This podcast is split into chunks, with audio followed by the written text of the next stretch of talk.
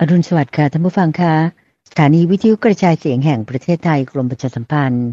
ก็ภูมิใจที่จะร่วมกับทางมูลนิธิปัญญาภาวนา โดยพระอาจารย์พระมหาภัยบูร์อภิปุโน มาเสนอรายการ ธรรมรับอรุณ ช่วงของถามตอบปัญหาธรรมะ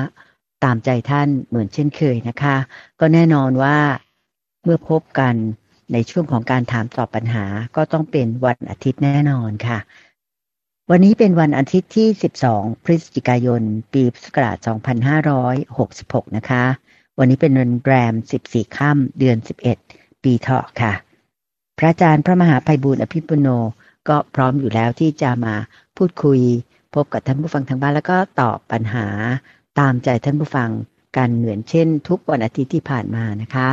เราไปกราบนมัสการพระอาจารย์พร้อมกันเลยค่ะ กราบนมัสการเจ้าค่ะ พระอาจารย์เจ้าค่ะเชิญพานเชิญพาน สาธุเจ้าค่ะ ในทุกวันทิตย์เราก็มาคุยกันสบายๆ โดยหลังจากที่ตั้มฟังได้ฟังหัวข้อธรรมะในตลอดทั้งสัปดาห์ ไม่ว่าจะเรื่องเกี่ยวกับการปฏิบัตินั่งสมาธิ เกี่ยวกับนิทานเกี่ยวกับพระสูตรเรื่องนั้นเรื่องนี้เราถ้าบอกว่ามีข้อสงสัยสิ่งที่ต้องการแบ่งปัน หรือว่าข้อข้องใจใด ๆ ก็สามารถติดต่อกับ ทางรายการได้ โดยส่งเป็นจดหมาย หรือว่าไปรษณียบัตรซึ่งวันนี้ก็มีตั้งฟังที่ที่ส่งมาด้วย โดยส่งไปที่ทำการของมูลนิธิปัญญาภาวนา ตั้งอยู่เลขที่ 431ทับ20 ถนนประชาราชสาย 2 431ทับ20 ถนนประชาราชสาย 2 บางซื่อกรุงเทพ10800 บางซื่อกรุงเทพ 10800 หรือว่าจะเป็นทางเว็บไซต์ก็ได้ ที่ปัญญา .org p a n y a .org หรือว่าทาง YouTube Channel Facebook Fanpage ที่นั่นก็สามารถใส่คอมเมนต์ ใส่คำถามอินบ็อกซ์ส่งมาได้ เมื่อพระอาจารย์ได้รับแล้ว อันไหนมีความน่าสนใจ ก็จะนำมาให้คุณเตือนใจทำหน้าที่แทนท่านผู้ฟัง ก็มาพูดคุยกันในช่วงของตามใจท่านทุกอาทิตย์อย่างนี้เชิญบานเจ้าค่ะสาธุเจ้าค่ะ ก็มาเริ่มด้วยคำถามที่เขียนจดหมายมาถาม ทางบุญนิธิปัญญาภาวนานะเจ้าค่ะเป็นของคุณยุพิน ก็คุณยุพินนี้เขียนมาเหมือนกับพูดคุยนะเจ้าค่ะพระอาจารย์เจ้าค่ะ คือไม่ได้เชิงถามปัญหา ก็ท่านบอกว่าท่านเคยได้รับบัตรสวัสดิการแห่งรัฐ เป็นครั้งแรกเลย ก็ได้รับสิทธิ์หมายถึงว่าเดือนละประมาณสามร้อยบาทนะเจ้าคะอ่า ก็บัตรสวัสดิการของของรัฐนี่ก็ไม่ได้ว่าให้เป็นเงิน แต่ว่าให้มาจำนวนสามร้อยบาทก็สามารถที่จะนำไปแลกซื้อเครื่องอุปโภคบริโภคอะไรที่ว่าจำเป็นในชีวิตอะเจ้าค่ะ ซึ่งก็มีคนได้รับกันอยู่ แล้วทางคุณยุพินก็ได้รับนะเจ้าค่ะก็คิดว่าใช้ประโยชน์ได้ดีทีเดียว ทีนี้ท่านก็พูดถึงนักการเมืองด้วยเจ้าค่ะว่าเอ่อบางทีเนี่ยพอได้บัตรสวัสดิการแห่งรัฐมา ก็ใช้จ่ายไปใช่ไหมเจ้าค่ะแล้วก็มีแบบว่านักการเมืองบางทีก็ใช้ในเรื่องนี้แหละไปหาเสียง คือความเห็นของทางคุณยุพินก็มองว่าเออการที่นักการเมืองเนี่ย มีการให้บัตรสวัสดิการแห่งรัฐบ้าง หรือว่าจะเพิ่มสวัสดิการต่าง ๆ นี่แหละ ก็มีการบอกเรื่องให้เงินเพิ่มมากขึ้นอะไรอย่างเงี้ยเจ้าค่ะก็เรียกว่าเป็นอีกทางหนึ่งที่จะเหมือนกับนำถ้าถ้าโยมแปลเองนะเจ้าค่ะคุณยุพินไม่ได้เขียนคือแบบเหมือนกับเอาทราบมาล่อเจ้าค่ะ ทั้งนี้เพื่อให้พี่น้องประชาชนเนี่ยก็มีการออกเสียงให้เขาหรือว่าลงคะแนนเสียงให้เขาแต่ตอนนี้พอคุณยุพินได้มาฟังรายการธรรมรับอรุณเนี่ย ท่านก็มีความรู้สึกหรือมีความเห็นว่ามันเป็นสิ่งที่ที่ดีอะเจ้าค่ะ มันเป็นการไม่ได้ให้ทรัพย์นะเจ้าค่ะ แต่เป็นการให้อริยทรัพย์ ซึ่งทางคุณยุพินก็มีความรู้สึกว่า อืม ดีทีเดียว เหมือนกับมันดีแล้วก็มีคุณค่ามากกว่าการที่จะมีการให้กันเป็นทรัพย์สินเงินทองอะไรที่มันเป็นปัจจัยที่จับต้องได้อะเจ้าค่ะนะเจ้าค่ะก็เลยเขียนมาแบบพูดคุยประมาณนี้ แล้วก็บ่นมันนิดหน่อยด้วยว่ารายการเนี่ยทางสถานีที่วิทยุกระจายเสียงแห่งประเทศไทย ในส่วนจังหวัดของท่านนี่ก็รับเฉพาะวันเสาร์วันอาทิตย์เท่านั้น วันอื่นๆก็ไม่ได้ถ่ายทอดธรรมารับรุนให้ฟัง ก็บ่นมานิดหน่อยนะเจ้าค่ะซึ่งอันนี้โยมจำได้ว่าเราก็เคยตอบคุณยุพินไปแล้วว่า ก็ขอให้รับฟังทาง AM เจ้าค่ะ AM คลื่น 819 ถูกไหมเจ้าค่ะพระอาจารย์คะก็ก็จะฟังได้จากกรุงเทพมหานครเลย แล้วก็ฟังได้ทุกวันด้วย อันนี้คุณยุเพนพูดคุยมาแบบนี้ พูดถึงอริยทรัพย์ที่ได้จากรายการธรรมรับอรุณ นิมนต์พระอาจารย์ได้สักษาหรือว่าพูดคุยให้แง่คิด กับคุณยุพินเอง แล้วก็ทางท่านผู้ฟังทางบ้านท่านอื่น ๆ เลยเจ้าค่ะ นิมนต์เจ้าค่ะ พระอาจารย์เจ้าค่ะ คุณยุพินนี่เขียนมาจากจังหวัดจันทบุรี จังหวัดจันทบุรี ซึ่งก็แน่นอนว่าสามารถรับคลื่น AM ได้อยู่แล้วแล้วก็พอหลังจากฟังรายการธรรมะ ก็จึงได้รับเหมือนกับได้รับอริยทรัพย์ และสิ่งอื่นที่เป็นทรัพย์สินภายนอกก็จึงเห็นคุณค่าของสิ่งอื่นนั้นน่ะน้อยลงไป คือไม่ได้ให้ความสำคัญอะไรมากได้ก็ได้ ไม่ได้ก็ไม่เป็นไรแต่ว่าเมื่อก่อนโอ้ต้องได้ต้องได้เอ่ออยากจะมีความอยาก แต่พอฟังธรรมะแล้ว ความอยากมันลดลงไป มีอริยทรัพย์ขึ้นมาแทนก็จึงรู้สึกสบายใจ ก็จึงเป็นที่มาของจดหมายฉบับนี้ที่เขียนมาเล่าให้ฟัง จากคุณยุพินจังหวัด จันทบุรีก็นี่เป็นลักษณะของคนที่ฟังธรรมะแล้วก็เกิดความเข้าใจเกิดปัญญานะคุณยานะ เวลาที่เราจะปล่อยวางเรื่องใดเรื่องหนึ่งได้ ในที่นี้คือความยึดถือในกระบวนการเรื่อง เกี่ยวกับการเมืองบ้าง เรื่องเกี่ยวกับครอบครัวบ้าง เรื่องเกี่ยวกับการงานเพื่อนบ้านอะไรทุกอย่างเลยเนี่ยนะ ในเคสของคุณยุพินเนี่ยคือทางด้านการเมืองแล้วก็ทางด้านการเงินเนี่ยเราจะตัดความยึดถือในเรื่องนั้น ๆได้ เราคือต้องใช้ปัญญา ต้องใช้ปัญญาเป็นตัวตัด ปัญญาจะเกิดขึ้นได้จากการฟัง จากการฟัง ราะฉะนั้น พอท่านผู้ฟังฟังธรรมะ ในที่นี้คือมีเคสของคุณยุพินเป็นต้น แล้วก็เกิดปัญญา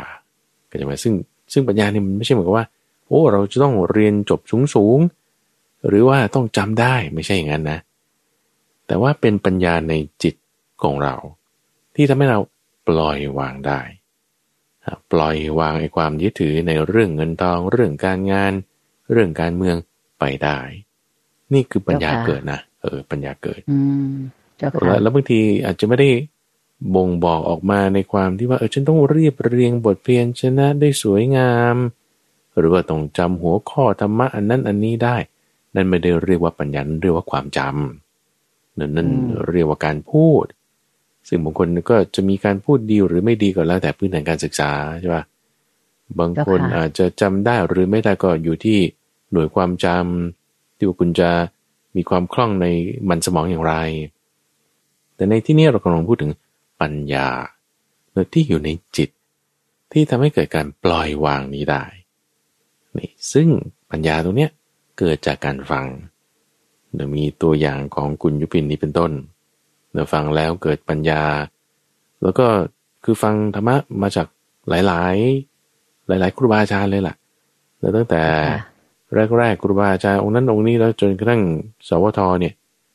นิมนต์ให้พระอาจารย์มาจัดรายการ คุณยุปินนี่ก็ฟังมาตลอดจากครูบาอาจารย์องค์นั้นองค์นี้ ซึ่งเหล่านี้คือก็ต้องบอกว่าเป็นธรรมะที่พระพุทธเจ้าท่านได้บอกไว้สอนไว้ สาวกทุกคนน่ะ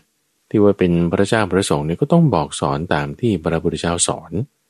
เราจะจะสอนเป็นอย่างอื่นไม่ได้ไง ไม่ได้ ราะฉะนั้นพอเราฟังเทศของครูบาอาจารย์ คือถูกเนี่ยมันมีอย่างเดียว แล้วมันไม่มันไม่ใช่ว่าจะมีหลายอย่าง ถูกเนี่ยก็จะต้องสอดลงรับกันได้ แล้วก็จึงเป็นเหตุให้คุณยุปินีฟังเทศแล้วก็เข้าใจลึกซึ้งมากยิ่งขึ้น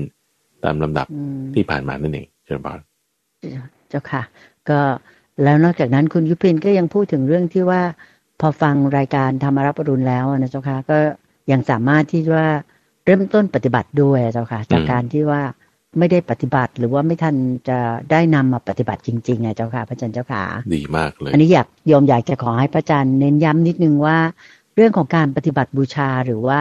ฟังธรรมะแล้วนำมาปฏิบัติจริง ๆ ตามคำสอนน่ะจะมีประโยชน์อย่างยิ่งเลยเจ้าค่ะ ดีกว่าฟังผ่านหูเฉยๆหรือรับทราบเฉยๆนะเจ้าค่ะพระอาจารย์เจ้าค่ะใช่คือฟังแล้วเราเกิดศรัทธา ศรัทธาหมายถึงความมั่นใจว่า เออ ข้อมูลเหล่านี้ดีนะ แล้วก็เออมันเป็นประโยชน์นะ แล้วก็ลงมือทำแต่ทำจริงแน่วแน่จริงในที่นี้คือนำไปใช้นำไปปฏิบัตินั่นก็คือวิริยะเนอะทำไมเขาถึงจะเอาธรรมะที่ฟังไปไปใช้ไปทำเพราะว่ามั่นใจไงนั่นคือศรัทธาแต่ว่าฟังหูซ้ายทะลุหูขวา ก็ไม่ได้นำไปใช้นำไปปฏิบัติ เอ่อนั่นคือไม่มีศรัทธา รือไม่มีศรัทธาพอไม่มีศรัทธาแล้วก็จะไม่ได้ลงมือทำแต่ฟังแล้วเกิดศรัทธาแล้วลงมือทำแล้วได้สติก็จะเป็นสมาธิขึ้นมา แล้วก็เกิดปัญญาตามต่อมา แล้วก็ก็คือว่ามีปัญญาได้ก็ต้องมีสมาธิจะมีสมาธิได้ก็ต้องมีสติ จะมีสติได้ก็ต้องมีความเพียร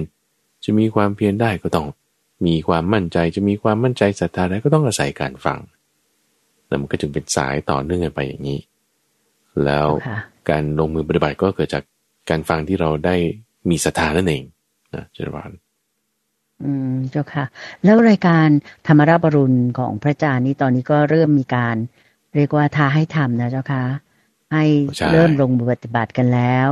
ผลปรากฏว่าอยากให้พระอาจารย์ย้ำอีกนิดนึงว่าที่ล่าสุดของเราเป็นอย่างไรบ้างเจ้าค่ะพระอาจารย์เจ้าค่ะเราก็นอกจากที่ว่าปฏิบัติกันในช่วงระหว่างที่เราฟัง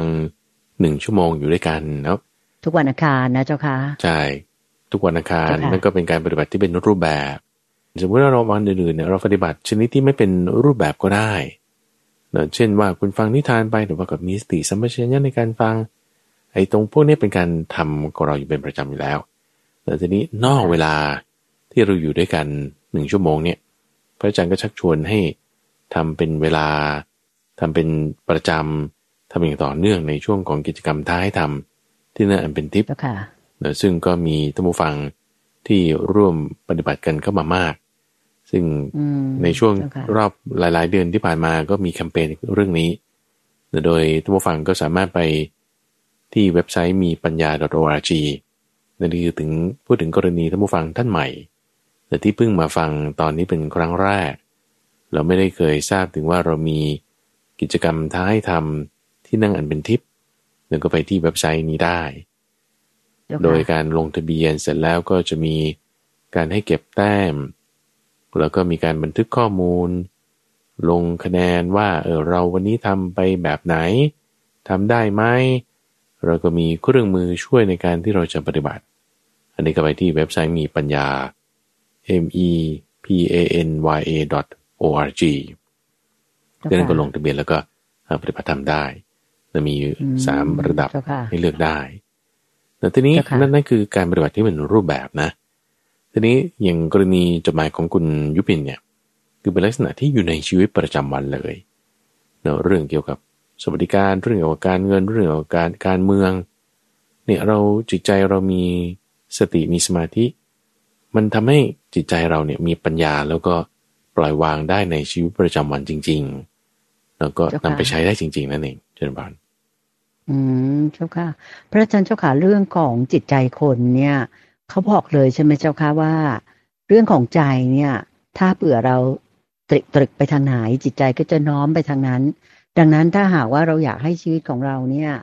เป็นสุขก็คือแบบว่าไม่ร้อนใจมากเนี่ย ก็ควรจะคิดแต่ในที่ดีๆ หรือว่าคิดในทางบวกๆกับเจ้าค่ะพระอาจารย์เจ้าค่ะ ถ้าทางธรรมะเราคิดในทางที่เป็น สัมมาถูกไหมเจ้าค่ะพระอาจารย์เจ้าค่ะ มีสัมมาทิฏฐิสัมมาสติอะไรอย่างเงี้ยเจ้าค่ะเรื่องผ่านก็จะมีพุทธพจน์ ที่พระพุทธเจ้าท่านบอกไว้บอกว่า บุคคลเมื่อตรีตรึกไปในเรื่องใด ๆมาก จิตก็จะน้อมไปในทางนั้นๆ ถ้าเราไม่ตรีตรึกไปในเรื่องไหนจิตเราก็จะไม่น้อมไปอย่างนั้น แล้วก็พอจิตเราน้อมไปทางไหนสิ่งนั้นก็จะมีพลังขึ้นมา เพราะฉะนั้นในกรณีนี้พอเราฟังธรรมะอยู่เรื่อยธรรมะก็จะทำให้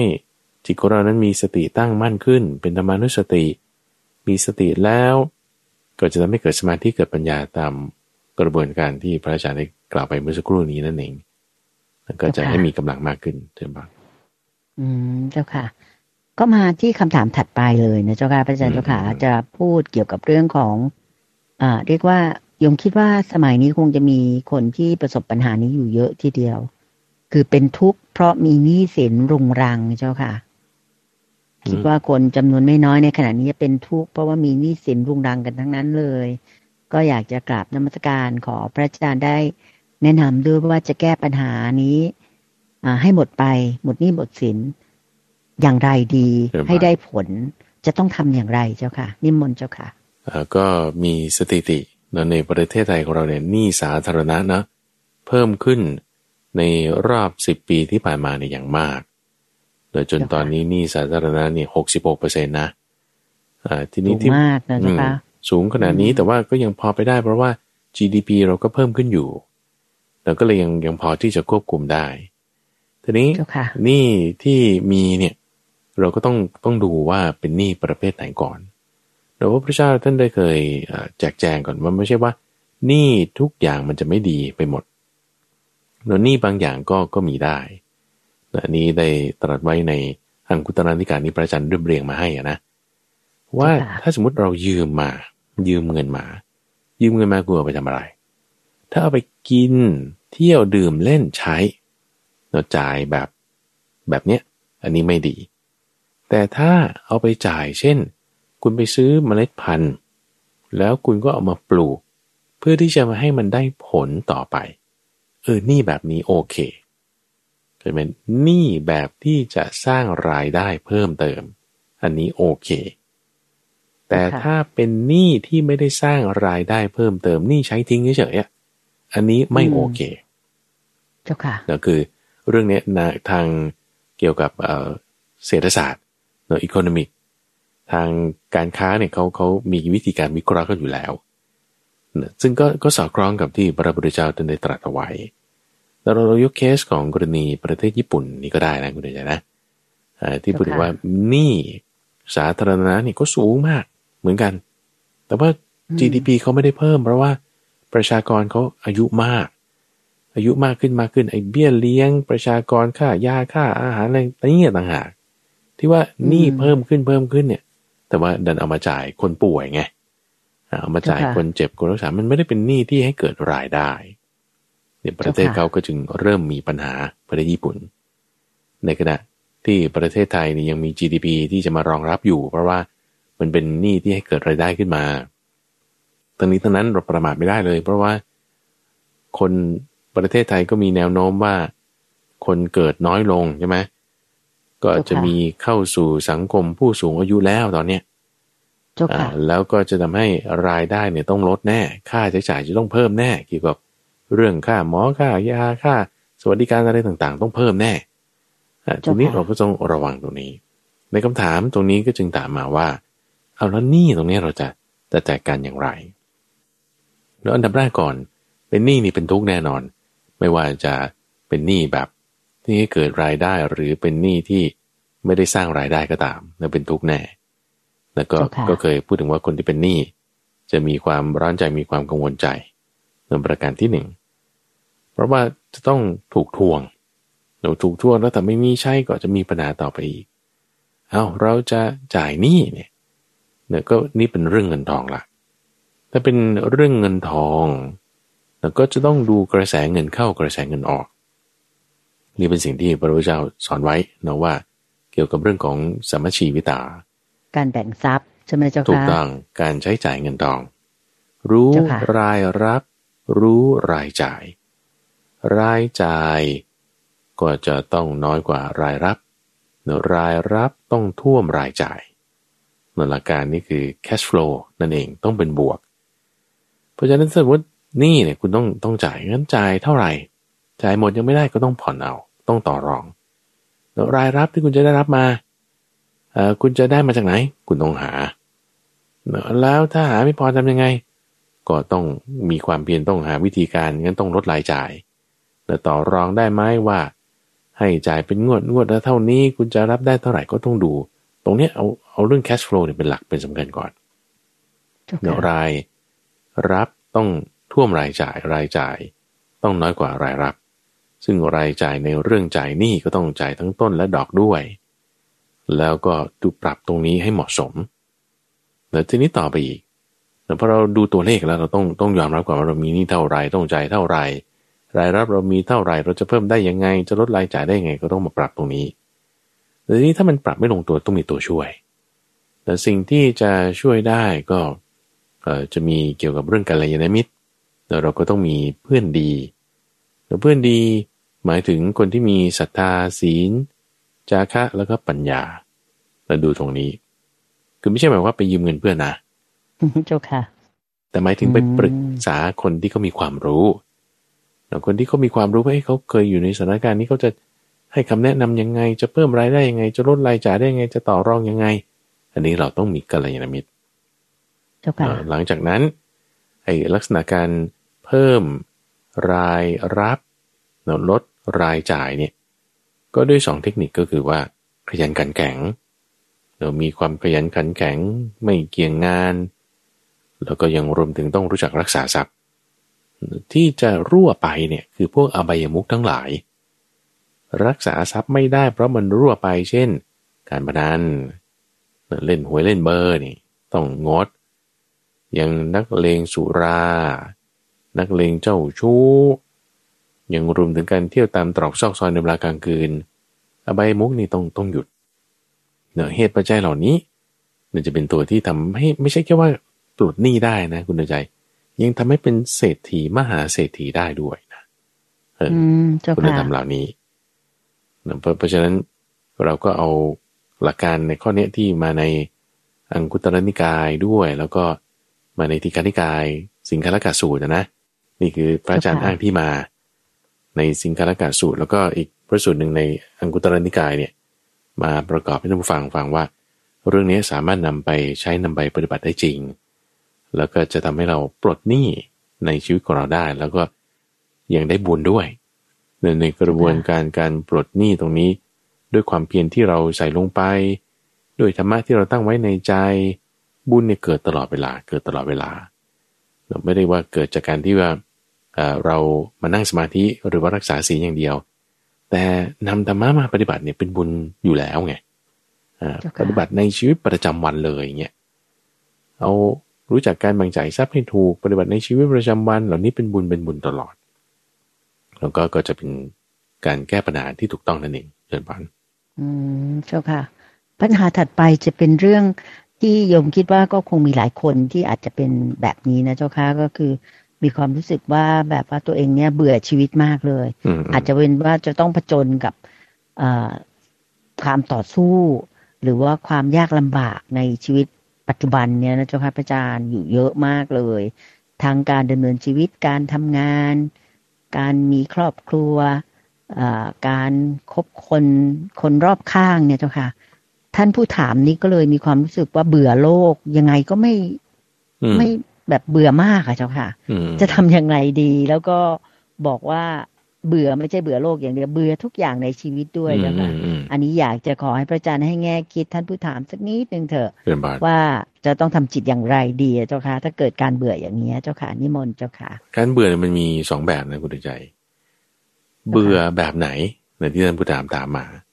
เบื่อแบบแรกเนี่ยคือเบื่อเซ็ง เบื่อเซ็งแบบอะไรแต่เซ็งมันนี่ก็ไม่พอใจนี่ก็ไม่พอใจเบื่อ เบื่อลักษณะนี้คือเป็นลักษณะที่เป็นโมหะปนกันกับโทสะด้วย แล้วก็แบบอยากได้สิ่งอื่นพอไม่พอไม่ได้แล้วก็เบื่อไอ้สิ่งที่ตัวเองมีอยู่ อย่างนี้เป็นต้นเช่น เบื่อประเทศนี้ เพราะอยากได้ประเทศอื่น แล้วก็มีสวัสดิการนั่นนี่ก็เบื่ออย่างเงี้เป็นต้นนี่ก็เรียกว่าพระอาจารย์เรียกว่าเบื่อเซ็งนี่แบบที่หนึ่งหรือแบบที่สองคือเบื่อหน่าย เนื้อเบื่อหน่ายเนี่ยมาจากคำว่านิพิทาเราแยกกันให้ชัดเจนซะก่อนเดี๋ยวนิพิทาเบื่อหน่ายเนี่ยเป็นลักษณะที่เกิดจากปัญญาพอเราเห็นตามความเป็นจริงอยู่บ่อยๆ เราจะเกิดนิพิทายาน คือความหน่าย เบื่อหน่ายนี่ต้นแปลมาว่างี้ ถ้าเบื่อหน่ายแบบเนี้ยดีนะเออเบื่อหน่ายแบบนิพิทาเป็นปัญญาเป็นสิ่งที่ดี แต่เป็นสิ่งที่ดีคือหมายว่าเราควรทำให้มันเกิดขึ้นด้วย เพราะว่าสองอย่างนี้มันมันต่างกันตรงนี้ เหตุเกิดมันต่างกันเนอะคือเอาตัวมันก่อนแล้วกัน ตัวของเบื่อเซ็งเนี่ย จะเป็นลักษณะที่แบบ ให้เกิดความร้อนร้อนเบื่ออันสิ่งนี้เลยอยากจะไปยึดสิ่งอื่นพบางทีเป็นซึมเศร้าเป็นโมหะเป็นโทสะไป เพราะมันเป็นลักษณะตัวมันเป็นกิเลสนั่นคือเบื่อเซ็งในขณะที่เบื่อหน่ายเนี่ยเป็นลักษณะของปัญญา แต่ตัวของเขาเนี่ยจะทาให้แบบเบาเนี่ยไม่ได้จะไปยึดถือต่อไปผลที่เกิดขึ้นเนี่ย ถ้าเบื่อเซ็งแล้วก็อาจจะเกิดเป็นซึมเศร้าได้ อาจจะไปยึดถือสิ่งอื่นได้ แต่เบื่อหน่ายแล้วเนี่ยมันจะไม่มันจะปล่อยวางเน่ยมันจะไม่ได้ยึดถือสิ่งอื่นต่อไป มันจะเบา และเหตุเกิดก็ต่างกันเน่ยเหตุเกิดของความเบื่อเซ็งเนี่ยเกิดจากเรื่องของกาม เกิดจากเรื่องของผัสสะเกิดจากเรื่องของกิเลสเกิดจากเรื่องของคนนั้นคนนี้ แต่ในขณะที่ เบื่อหน่ายเนี่ยนะนิพิตาเนี่ยนะเกิดจากการเห็นตามความเป็นจริง ถ้าคุณเห็นตามความเป็นจริงคุณจะเบื่อหน่าย เราเราเคสเบื่อหน่ายนี่ก่อนเดี๋ยวนิพิตานี่ดีโอ้ยิ่งควรมีเลย ถ้าคุณเบื่อหน่ายแบบนี้บวชเลย บวชได้โอ้บรรลุธรรมไปเลย นี่ดีมากๆเลย อันนี้คือเบื่อหน่ายแบบว่า คลายจางไปเลยใช่ไหมใช่ใช่ดีนะ อืมอ่าดี แล้วก็สมมุติว่าแต่ว่าถ้ายังบวชไม่ได้ยังต้องคลองเรือนอยู่ก็ต้องก็ต้องรักษาประคับประคองเดี๋ยวปลาอยู่ในน้ำต้องว่ายน้ำหมายความว่าไม่ใช่อยู่เราเบื่อนายสิ่งต่างๆก็จริงแต่ว่าคุณก็ทำงานไป คุณก็รักษาศีลไป คุณก็ต้องดูแลครอบครัวไปก็ทำไป ตอนนี้ยังยังไปบวชไม่ได้ แต่แต่รักษาปัญญานี้ไว้ให้ดี รักษาปัญญานี้ไวให้ดี ประคับประคองให้ดี อันนี้คือรักษาไว้เพราะเบื่อหน่ายเป็นสิ่งดี แต่ถ้ามันไม่ได้เป็นอย่างนี้เนื่องเพราะไอ้นี่มันเป็นยากอยู่ในความที่เราจะมีความเบื่อหน่ายมันก็ก็จะยากอยู่ เบื่อหน่ายคลายจางแล้ววางลงได้ เนี่ยนะเจ้าค่ะใช่ใช่เจ้าค่ะ เพราะฉะนั้นถ้าบอกว่ามันเป็นง่าย ๆ คือพวกเบื่อเซ็งเป็นง่ายกว่าโอ้ยเบื่อ อารมณ์แบบเนี้ยนะฉันไม่พอใจฉันก็เลยเบื่อ เนี่ย เบื่อมากๆอย่างนี้ อันนี้ไม่ดีแล้วนะหรือบางคนเนี่ยแบบ ย้ำคิดย้ำทำเนี่ยทำไมคนนี้ไม่เป็นอย่างนั้นแล้วก็เป็นอย่างนี้เป็นซึมเศร้าได้นะลักษณะของคนที่อาการซึมเศร้านี่ก็เพราะเบื่อเหมือนกันนะเบื่อโลกไม่อยากจะไปทำงานหรือเบื่อการจราจรจะไม่เอาออกจากบ้านน้ำซ้ำไปมามาเบื่อชีวิตฉันอยากจะตายไปด้วยซ้ำฆ่าตัวตายไปเขาก็ใช้คำว่าเบื่อเหมือนกัน นี่คือลักษณะของเบื่อเซ็งอันนี้เป็นอันตรายแต่เป็นลักษณะของนิวรณ์เครื่องกั้น ทำปัญญาให้เราถอยกำลัง เป็นสิ่งที่จะขัดขวางปัญญาที่จะเกิดขึ้น จะทำให้จิตใจไม่แจ่มใสไม่ชื่นบาน มีปัญหาอะไรต่างๆตามมาอันนี้ไม่ดี ต้องกำจัดมันออกไป เราต้องกำจัดสิ่งที่เป็นความเบื่อเซ็งเนี้ยออกไปเราทำยังไงเอ้าต้องใช้สติเป็นเครื่องมือ เครื่องมือที่จะกำจัดความเบื่อเซ็งแบบนี้ได้ นั่นคือสติสัมปชัญญะ สติคือความระลึกได้ เอาก็แทนที่ว่าเราจะให้จิตของเราไปตั้งอยู่ในเรื่องที่มันทำให้จิตของเรามันเศร้าหมองเพราะว่าเราตริตรึกเรื่องไหนใช่ไหมอย่างที่คุณใจพูดตั้งแต่ตอนต้นรายการเนี่ยจิตเราจะน้อมไปทางนั้นจะคิดเรื่องคนนี้ เรื่องเหตุการณ์นี้ เรื่องนักการเมืองคนนี้ เรื่อง นั้นนี้นอนที่เราไม่พอใจเราทำให้เราเบื่อนะ อารมณ์นี่มันก็จะเกิดขึ้นทันทีแต่ว่าคุณตื่นตรึกไปทางนั้นนี่ใช่ไหมคิดรอบหนึ่ง อารมณ์นี้ก็เกิดขึ้นครั้งหนึ่ง คิดอีกรอบหนึ่ง อีกหนึ่งวินาทีถัดมานะ อารมณ์นี้ก็เกิดขึ้นอีกรอบครั้งหนึ่ง มันก็ซ้ำลงไปที่จิต จิตเราก็ยิ่งสร้างอสวะแบบนี้ขึ้นมา มีแพทเทิร์น มีรูปแบบ มีอุปนิสัย มีแนวความคิดไปในทางนี้อยู่ตลอดเวลาตลอดเวลาเราก็กลายเป็นคนมองโลกในแง่ร้ายไป มีสิ่งนี้เกิดขึ้นกับ มีแนวความคิดแบบนี้เพราะเบื่อไปหมดทุกอย่างเป็นคนมองโลกในแง่ร้าย เป็นคนที่หัวร้อน แล้วก็มีปัญหา มันจะแก้ไม่ได้เลย ถ้าไม่มีสติสัมปชัญญะ เราต้องตั้งจิตของเราไว้ที่อื่น ยกเลิกรูปแบบแพทเทิร์นความคิดแบบนี้เสีย โดย แทนที่จะคิดเรื่องที่ไม่เรา เศร้าใจเสียใจเบื่อนาย เบื่อเซ็งแบบนี้ไม่แล้วคุณไปตรึกตรึก ในเรื่องที่ให้เกิดเปลี่ยนอารมณ์เป็นอย่างอื่นนะเช่นในที่นี้ เราอาจจะพูดถึงพุทโธถ้าถ้าในกรณีคนที่เขาจะแก้โรคซึมเศร้านี่นะ คุณต้องไปทำกิจกรรมอย่างอื่น เช่น คุณไปออกกำลังกายแล้วคุณคุยกับเพื่อนอย่าให้จมอยู่ในอารมณ์แบบนี้ มันต้องออกจาก อารมณ์นั้น โดยการนึกถึงอารมณ์อื่นเรื่องอื่นนะถ้าหลักในทางคำสอนของพระพุทธเจ้าท่านก็จะพูดถึงอย่างเช่นพุทโธลมหายใจ อย่างนี้เป็นต้นนะให้มีสติในเรื่องอื่นแทนนะพอเราตรีตรึกเรื่องอื่นแทน เราไม่ตรีตรึกเรื่องนี้แล้วไอ้เรื่องนี้ที่เราไม่ตรีตรึกมันก็จะอ่อนกำลังลง มีอำนาจเหนือจิตเราลดลง เรื่องอื่นที่เราตรีตรึกในที่นี้เช่นลมหายใจบ้างอะไรต่างๆบ้าง ก็จะมีพลังขึ้นมามากขึ้นสติของเราก็จะมีกำลังพอสติของเรามีกำลังแล้วสมาธิมันจะเกิดจิตเราก็จะเป็นอารมณ์เดียว แล้วก็ในที่นี้ก็เริ่มจากศีลซะก่อนแล้วเราก็รักษาศีลให้ดี รักษาศีลให้ดีแล้วทำสมาธิดูฝึกทำสมาธิในรูปแบบต่างๆไอ้แบบไหนมันจะเวิร์ก พอจิตเราสงบเป็นอารมณ์มันเดียวแล้ว มันจะเริ่มเห็นสัจธรรมความจริงเราบอกอ๋ออันนี้บางทีเราก็ไม่ชอบ อันนี้วันนี้เราก็ชอบเห็นทั้งความชอบเห็นทั้งความไม่ชอบเป็นปัญญาเกิดขึ้น อาจจะเปลี่ยนจากความเบื่อเซ็งนั้นน่ะ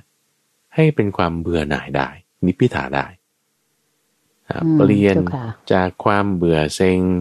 เบื่อโลกไปหมดทุกอย่างเลย ให้เป็นเบื่อหน่ายแบบนิพพิทาคือปัญญา ขึ้นมาได้ ต้องเพิ่มสมาธิเข้าไป จะมีสมาธิได้ต้องเพิ่มสติเข้าไปพอเรามีสติอยู่กับปัจจุบันที่ว่าเฮ้ยฉันมีความเบื่อเซ็งนั้นนี่นะโอเคโอเค สิ่งนั้นมันจะอ่อนกำลังเลย มันจะเริ่มแยกแยะเลย กระบวนการการแยกแยะจิตของเราออกจากอารมณ์นั้นจะเกิดขึ้นทันทีเมื่อเราตั้งสติได้พอเราตั้งสติได้จิตของเราไม่คล้อยเคลื่อนไปในอารมณ์ไม่ดี มีความเบื่อเซ็งนั้น สิ่งนั้นอ่อนกำลังใช่ไหมจิต okay. เราจะเริ่มระงับลงระงับลงเพิ่มสมาธิกับละสมาธิเพิ่มขึ้นละสมาธิเพิ่มขึ้นจากสิ่งที่เป็นความเบื่อเซ็งเป็นอกุศลธรรม มีสมาธิปุ๊บเอ้ยเดี๋ยวมันก็ไม่เที่ยงแล้วเนี่ยเดี๋ยวมันก็เกิดขึ้นเดี๋ยวมันก็ดับไปเดี๋ยวมันก็เป็นกุศลเดี๋ยวมันก็เป็นอกุศลอัปัญญาเกิด ปัญญาเห็นซ้ำอย่างนี้บ่อยๆ อย่างนี้บ่อยอันิพิทาคือความเบื่อหน่ายเกิดนะนี่คือกระบวนการที่เราเปลี่ยนจากเบื่อเซ็ง ให้เป็นเบื่อหน่าย ด้วยการเพิ่มปัญญา โดยการเพิ่มสมาธิ ด้วยการเพิ่มสติเข้าไปตามลำดับขั้นลำดับขั้นนั่นเองเจ้าค่ะ ก็จะสามารถแก้ไขไอ้ความเบื่อที่เกิดจากทั้งโมหะโทสะโดยทั่วไปของเราได้นะใช่ไหมเจ้าค่ะพระอาจารย์เจ้าค่ะเป็นบานถูกต้องถูกต้องสาธุอืมเจ้าค่ะ สาธุเจ้าค่ะ ทีนี้โยมอยากขออนุญาตกราบน้ำสการเรียนถามเพิ่มเติม ให้พระอาจารย์ได้แนะนำเพิ่มอีกสักนิดนึงนะเจ้าค่ะว่าสำหรับคนที่นับถือศาสนาอื่นนะเจ้าค่ะพระอาจารย์เจ้าค่ะที่เขาไม่ได้ว่ามีการทำสมาธิหรือมีอะไรแบบในทางพุทธเราเนี่ย จะสามารถ อืมหลีกพ้นจากตรงนี้ได้อย่างไรบ้างอะเจ้าคะหรือว่าจะเป็นยูนิเวอร์แซลว่า ถึงแม้ว่าจะคนละศาสนา แต่คุณก็ถ้าตั้งจิตทำแบบสมาธิคิดให้มันตรึกให้มันดีอะไรอย่างเงี้ย อันนี้พระอาจารย์ว่าพอเป็นไปได้ไหมเจ้าคะอันนี้โยมถามเผื่อ พี่น้องท่านอื่น ๆ ที่นับถือศาสนาอื่นที่ไม่ได้เป็นแนวทางพุทธศาสนาของเราอะเจ้าค่ะนิมนต์เจ้าค่ะลักษณะของสมาธิและปัญญาเนี่ยนะคุณใจมันไม่ได้เฉพาะเจาะจงอยู่กับ พระพุทธเจ้าอย่างเดียวไงคือเป็นคำสอนเป็นสากลน่ะ เออเราดูลมหายใจอย่างเงี้ย มันไม่ได้ใช่ว่ารูปเคารพ หรือว่าพิธีกรรมนะถูกปะเอ้ยเราสังเกตดูลมหายใจการสังเกตนั่นคือสติ ไม่ว่าจะเป็นเด็กผู้ใหญ่ นับถือศาสนาอะไรหรือว่าคนขาวคนดำก็ทำได้หมด เป็นอาการลิโกอยู่แล้วธรรมะเนี่ยนะธรรมะเนี่ยเป็นอาการลิโกอยู่แล้วทำได้ทุกคนเป็นของที่สำหรับทุกคน ไม่ได้เจาะจงว่าต้องชาวพุทธเท่านั้นถึงจะทำได้มันไม่ได้เกี่ยวแล้ว ไหนที่ว่าคุณเลเบลตัวเองว่าเป็นชาวพุทธหรือเปล่าอะไรเงี้ย มันเป็นเรื่องของพิธีกรรม แล้วคำว่าศาสนาในในศัพท์ศัพท์เนี้ยในคำสอนของพระพุทธเจ้าเนี่ยคำว่าศาสนาเนี่ยศาสนาหมายถึงคำสอนนะแต่ว่ามันมันพอแปลเปรียบเทียบกันกับภาษาอังกฤษคำว่า religion ใช่ไหม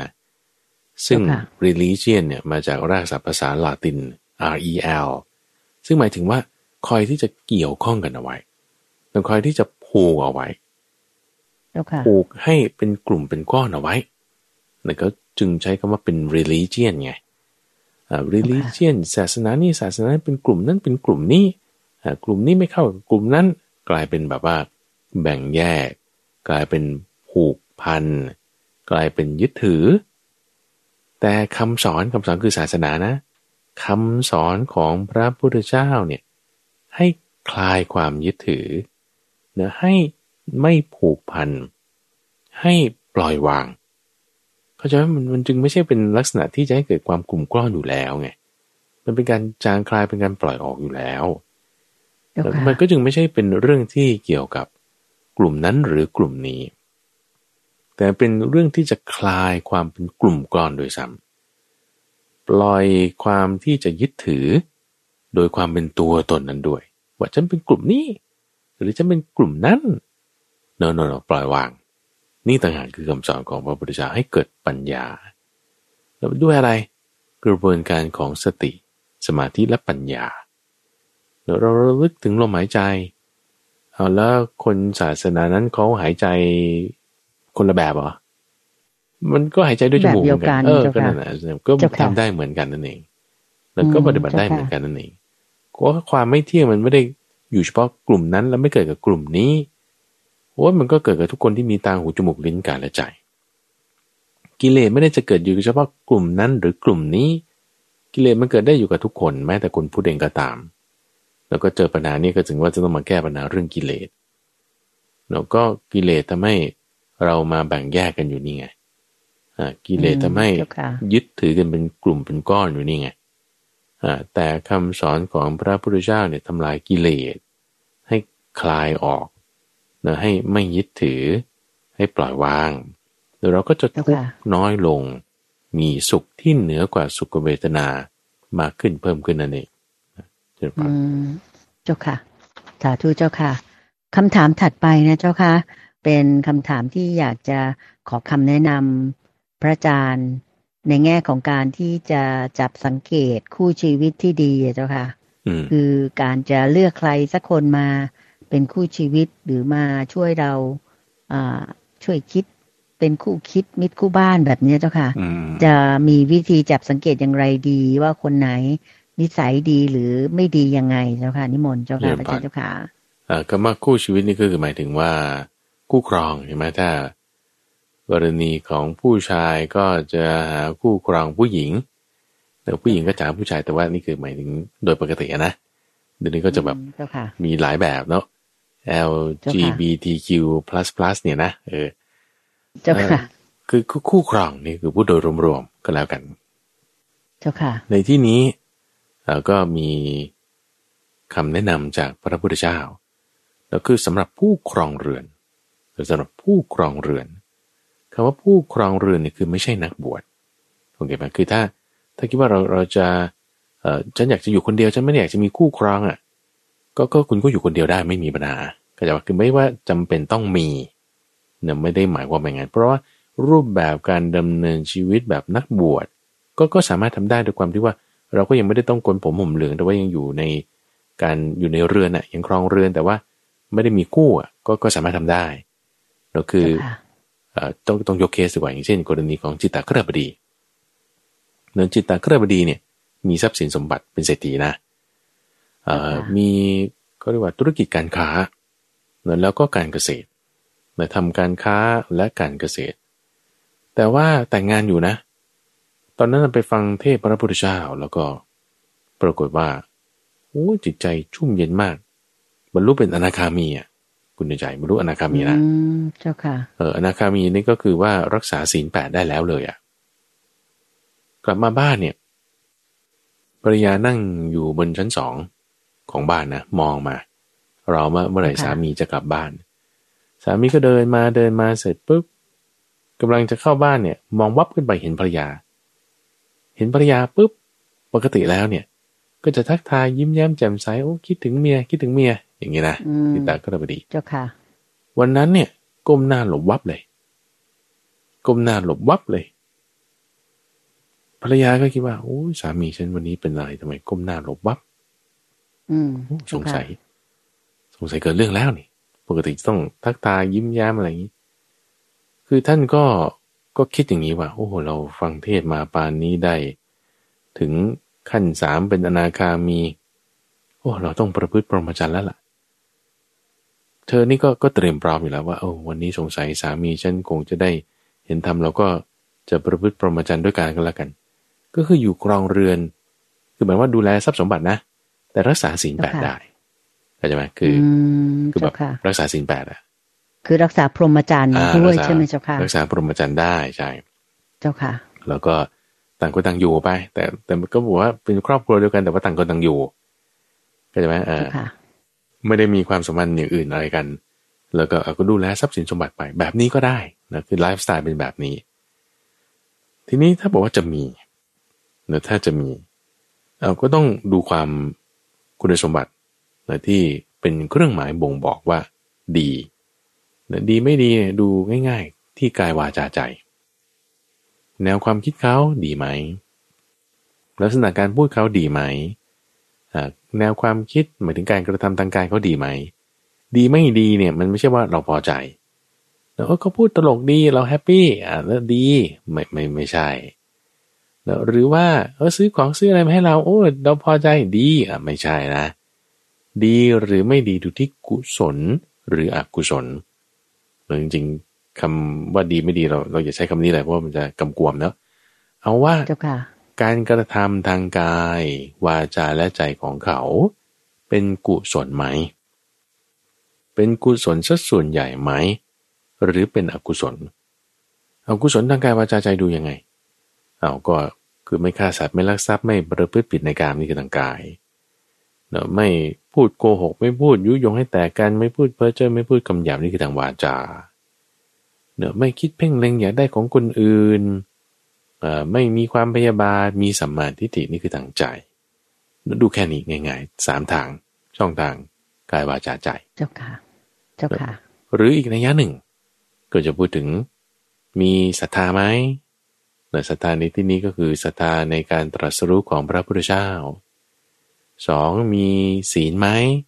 ศีลก็ศีลห้าธรรมดาเนี่ยแหละดูทางกายทางวาจาสามมีจาค้าการให้การบริจาคไหม รู้จักสละออกไหมไม่ตรณีไหมนี่ข้อที่สามแล้วก็ที่สี่นี้มีปัญญาไหมนปัญญาในที่นี้หมายถึง ปัญญาในการที่จะปล่อยวางในการที่จะไม่ยึดถือ ปัญญาในการที่จะไม่ได้เอาจิตใจไปคล้องแวะในสิ่งอื่นๆต่าง ๆ แต่ว่ามีปัญญาในการที่จะปล่อยวางเราดูที่สี่อย่างนี้ศีลศรัทธา จาคะแล้วก็ปัญญาเราให้เสมอกันกับตัวเรา ให้เสมอกันกับตัวเรา เราก็จะเป็นคู่ที่ที่จะไปกันได้นะอยู่ร่วมกันได้มีความสุขแล้วก็นี่เป็นเกณฑ์ในการดูการพิจารณา เจ้าค่ะเป็นบัตก็เหมือนกับที่เขาพูดกันว่า คนเราถ้าจะอยู่ด้วยกันได้หรือจะคบกันได้เนี่ยเจ้าค่ะก็คงต้องเป็นคนที่มีศีลเสมอกัน อันนี้คงจะหมายถึงที่พระอาจารย์กล่าวมาถูกไหมเจ้าค่ะว่า เขามีความเชื่อมีการดำเนินชีวิต มีทัศนคติ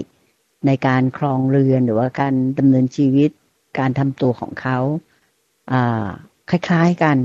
ก็สามารถที่จะไปกันได้ด้วยดีถูกไหมเจ้าคะเริ่มบอนใช่อืมเจ้าค่ะ สาธุเจ้าค่ะ อันนั้นก็คงจะเป็นแนวทางแนวทางหนึ่งสำหรับเรื่องของการที่จะคิดหาคู่ชีวิตที่ดีนั้น ควรจะมองในแง่ไหนบ้างนะเจ้าคะทีนี้อันต่อไปเจ้าค่ะพระอาจารย์เจ้าค่ะก็จะเป็นเรื่องที่เกี่ยวกับ การทำผิดแล้วไม่ยอมรับผิดอะเจ้าค่ะพระอาจารย์ก็จะจะสำหรับประเด็นเรื่องการทำผิดไม่ยอมรับผิดนี่ถ้าเผื่อเกิดแบบนี้ขึ้นกับเราเนี่ย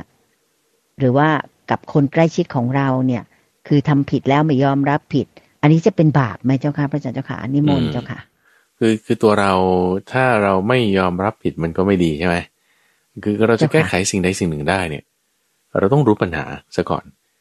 คือคำว่าไม่ยอมรับผิดนี่คือหมายถึงว่าคุณไม่เห็นปัญหา ไม่เห็นปัญหาคือไม่ยอมรับมันพอไม่ยอมรับมันเราก็แก้มันไม่ได้ เจ้าค่ะไอเนี้ยมันคือแสดงว่าเราไม่มีปัญญาไงการที่เราไม่ยอมรับผิดหมายถึงเราไม่มีปัญญานะเพราะเราไม่รู้มันผิดยังไงไงเราก็เลยไม่ได้ยอมรับผิดเข้าใจไหมหรือหรือว่ารู้ว่าผิดแต่ไม่ยอมรับ อันนี้คืออีกประเด็นหนึ่งนะอืมรู้ว่าผิดแต่ไม่ยอมรับเนี่ย คือนี่คือแถไง เจ้าค่ะแต่นี่ก็คือไม่มีฮีโร่ต่อบาแล้ว ไม่มีความลายความกลัวต่อบาปนะเจ้าค่ะนี่นี่คือแบบว่าก็อีกประเด็นหนึ่งเพราะว่า คือคุณรู้อยู่อะไรผิดอะไรถูกอะแต่ไม่ยอมรับเนอะฮีโร่ต่อบาไม่มีต้องต้องแก้ตรงนั้น ต้องมีความกลัวความลายต่อบาปแต่ที่แย่กว่านี่คือ ไม่รู้ด้วยซ้ำว่าตัวเองผิดอะไร อันนี้ก็ไม่มีปัญญาไม่โมหะมันมากเจ้าค่ะอวิชามาก พออวิชามาก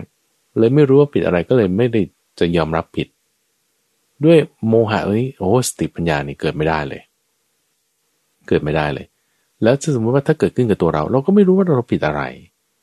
พอเราไม่รู้ว่าเราผิดอะไรแล้วมันจะมันจะไปแก้ยังไง คือคือสมมติเรารู้ว่าเราผิดอะไรแต่เราไม่ยอมรับมันยังแก้ง่ายกว่าคุณก็ไปแก้แค่ฮีโร่ตปาใช่ไหมล่ะแต่แต่ถ้าเราไม่รู้ว่าเราผิดอะไรด้วยซ้ำอะไม่รู้ว่าเราไม่รู้อะไร ไม่รู้ว่าเราต้องแก้ปัญหาตรงไหนพวกมันก็จะยาก แต่คืออย่างบางทีเราเห็นคนอื่น เขาผิดตรงนี้ใช่ป่ะแต่เขาไม่ยอมรับผิด เพราะเขาไม่รู้ เฮ้ย เราเป็นกัลยาณมิตรเขาได้ เราก็บอกเขาว่าไอ้คุณคุณตรงนี้มันมันควรจะเป็นอย่างนี้นะตอนนี้คุณประมาทแล้วนะอ่าที่ถูกควรจะเป็นอย่างนี้นะก็ชี้แจงกันได้ช่วยบอกได้แต่ทีนี้ถ้าบอกว่าตัวเราเกิดขึ้นเองเป็นอย่างนี้เนี่ย คือคือนี่แหละก็จึงมีพระพุทธเจ้าอุบัติขึ้นไง มีพระพุทธเจ้าอุบัติขึ้นแต่ท่านเปรียบไว้เหมือนกับว่า คนอยู่ที่มืดสนิทเลย แล้วก็มีคนจุดไฟไว้ตรงทางแยกเนี่ยว่าอันเนี้ยให้เปิดไฟไว้ด้วยเดี๋ยวต้องเลี้ยวซ้ายหรือเลี้ยวขวาไปให้มันถูกทางเดี๋ยวติดป้ายเอาไปเดี๋ยวหรือบอกทางกับคนหลงทาง ว่าโอ้ยไม่รู้จะไปทางไหนนะ่ะโอ้ฉันคิดว่าทางนี้มันจะไปทางที่ถูกต้องได้ แต่ไม่รู้เลยเดินมาตั้งนาน ที่ถูกไปทางนู้นคนละทางกันโอ้เขาอุตส่าห์บอก โอ้ยค่อยโล่งใจหน่อย เราก็จึงต้องมาศึกษาคำสอนของพระพุทธเจ้าเพื่อให้เรารู้เกิดความเข้าใจ เพราะฉะนั้นถ้าตัวเราไม่ได้ยอมรับความผิดหมายถึงเราไม่รู้ว่าที่ถูกเป็นยังไง แล้วเราก็ก็ศึกษาธรรมะฟังธรรมะ เราก็จะจะรู้ได้นั่นหมายความว่าเราจะเกิดปัญญา ปัญญาตรงนี้สำคัญนะคุณอาจารย์เพราะว่า มันเป็นการยอมรับเนอะยอมรับ ยอมรับนี่คือคุณมีปัญญานะอย่างอย่างเช่น เรื่องของทุกเนี่ย ทุกเนี่ยที่ท่านให้บอกว่ากำหนดรู้ในอริยสัจสี่นะกิจที่ต้องทำในอริยสัจแต่ละข้อสี่ข้อไม่เหมือนกัน เจ้าค่ะ อันนี้เป็นพุทธพจน์บทแรกเลยในธรรมจักรกับปวัตนสูตรหรือที่บอกว่า ทุกต้องรอบรู้ ทุกนี่ก็คือขันห้าสมุทัยคือตัณหาต้องละ นิโรธ คือความดับไม่เหลือของตัณหา ต้องทำให้แจ้ง ในขณะที่มรรคคือศีลสมาธิปัญญาต้องทำให้มากๆต้องทำให้เจริญ ที่ว่าทุกหมายถึงขันห้าต้องยอมรับเนี่ยก็คือกำหนดรู้ตรงนี้แหละ คุณต้องกำหนดรู้คุณต้องยอมรับมัน คุณต้องต้องรู้ว่าอ๋อเรามีปัญหาข้อนี้ ไอ้ความที่เรายอมรับความผิดพลาดในที่นี้คือปัญหาใช่ไหมความทุกข์เนี่ยทุกข์เนี่ยคือปัญหาทุกข์เนี่ยคือความผิดพลาดนะที่ที่มีอยู่ในชีวิตเราเนี่ยเฮ้ยเรายอมรับว่าเออนี่คือทุกข์นะบูมเลยโอ้โหนี่คือคุณมีปัญญาแล้วเลยเนี่ย เออหรือมีข้อที่เราต้องแก้ไขอยู่โอ้นี่ดีมากๆเลย ปัญญาเกิดแล้วนะพอเรายอมรับว่าเรามีปัญหาอะไรในที่นี้คือคุณ รอบรู้เรื่องทุกคุณยอมรับทุกคุณอยู่กับทุกได้นะ อยู่กับปัญหาได้โดยไม่เป็นปัญหา พอเรายอมรับว่านี้เป็นปัญหาปุ๊บ คุณก็จะเจริญมรรคแปดไปในอัตโนมัติทันทีมันจะเห็นด้วยปัญญาเลยว่าโอเค ฉันแก้ไขตรงนี้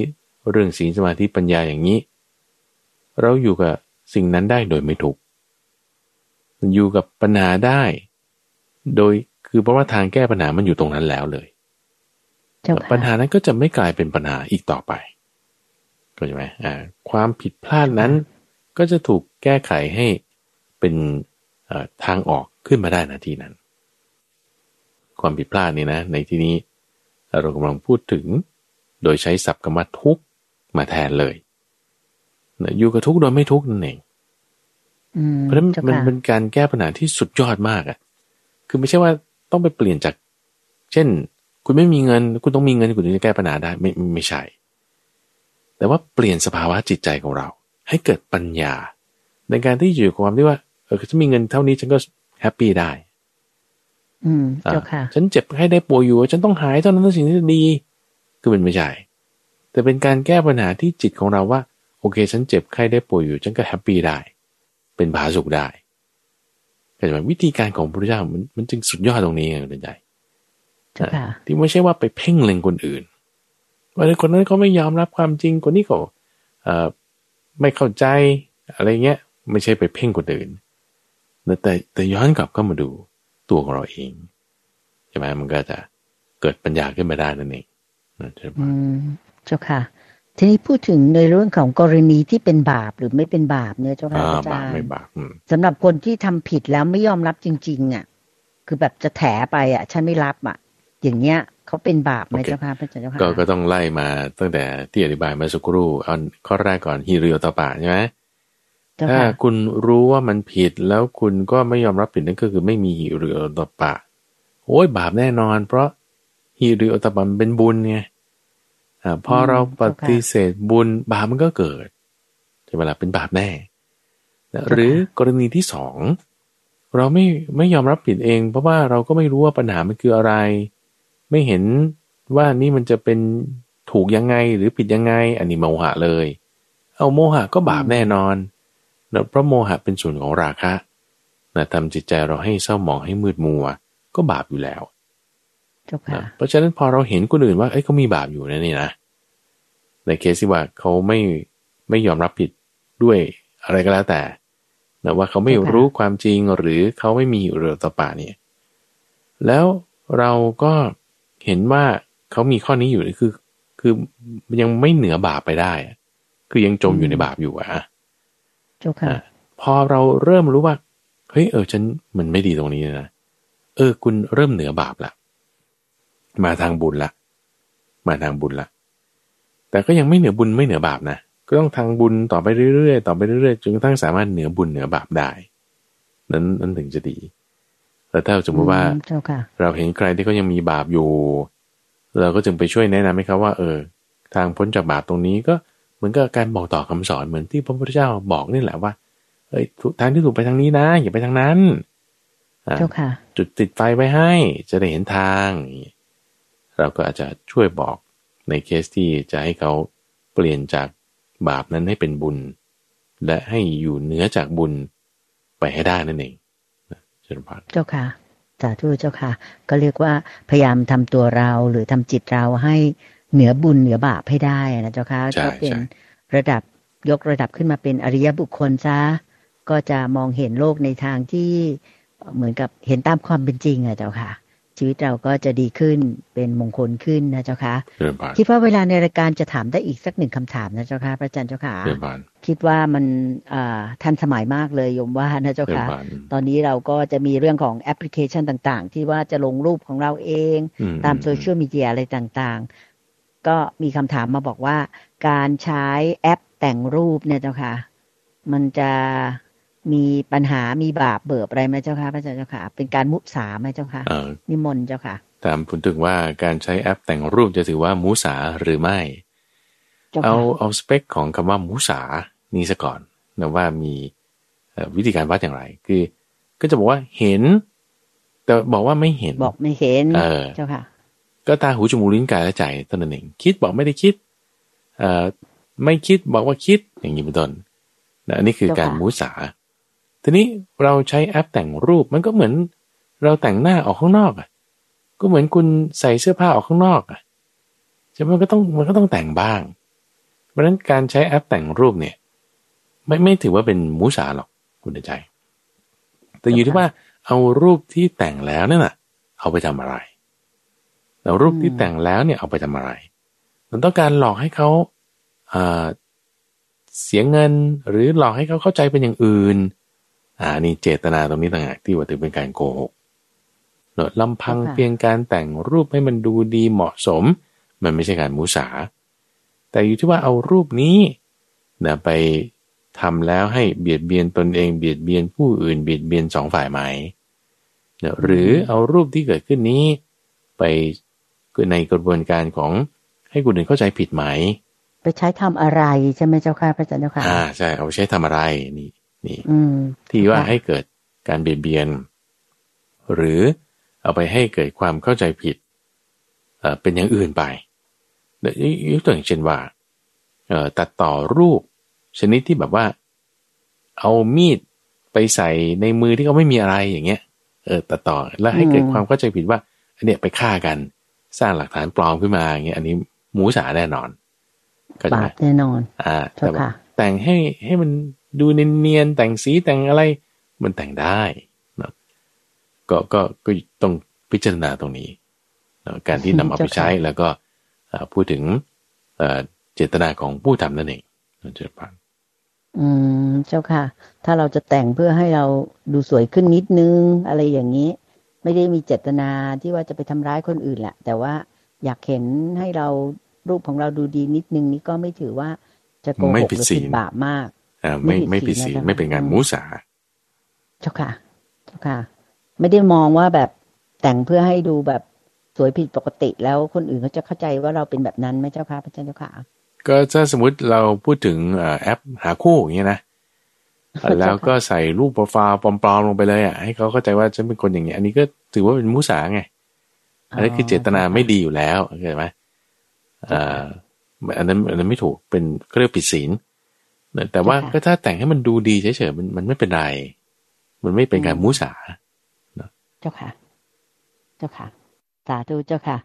ค่ะท่านผู้ฟังคะ ก็เป็นอันว่าในเช้าวันอาทิตย์นี้เราก็ได้รับฟังพระอาจารย์พระมหาภัยบูร์อภิปุโน แห่งมูลนิธิปัญญาภาวนาได้มาพูดคุยตอบปัญหาธรรมะ ปัญหาชีวิตหลาย ๆ ข้อที่คัน ซึ่งดิฉันเชื่อมั่นว่าคงจะได้ให้ประโยชน์ความรู้กับท่านผู้ฟังทางบ้านได้เป็นอย่างดีทีเดียวนะคะสำหรับเช้าวันนี้เวลาของเราหมดลงแล้วจริง ๆ ค่ะ คงจะต้องขอเรียนเชิญท่านผู้ฟังทางบ้าน ตามรับฟังการตอบปัญหาธรรมะ จากพระอาจารย์ได้ใหม่ในวันอาทิตย์หน้า ทางสถานีวิทยุกระจายเสียงแห่งประเทศไทยนี้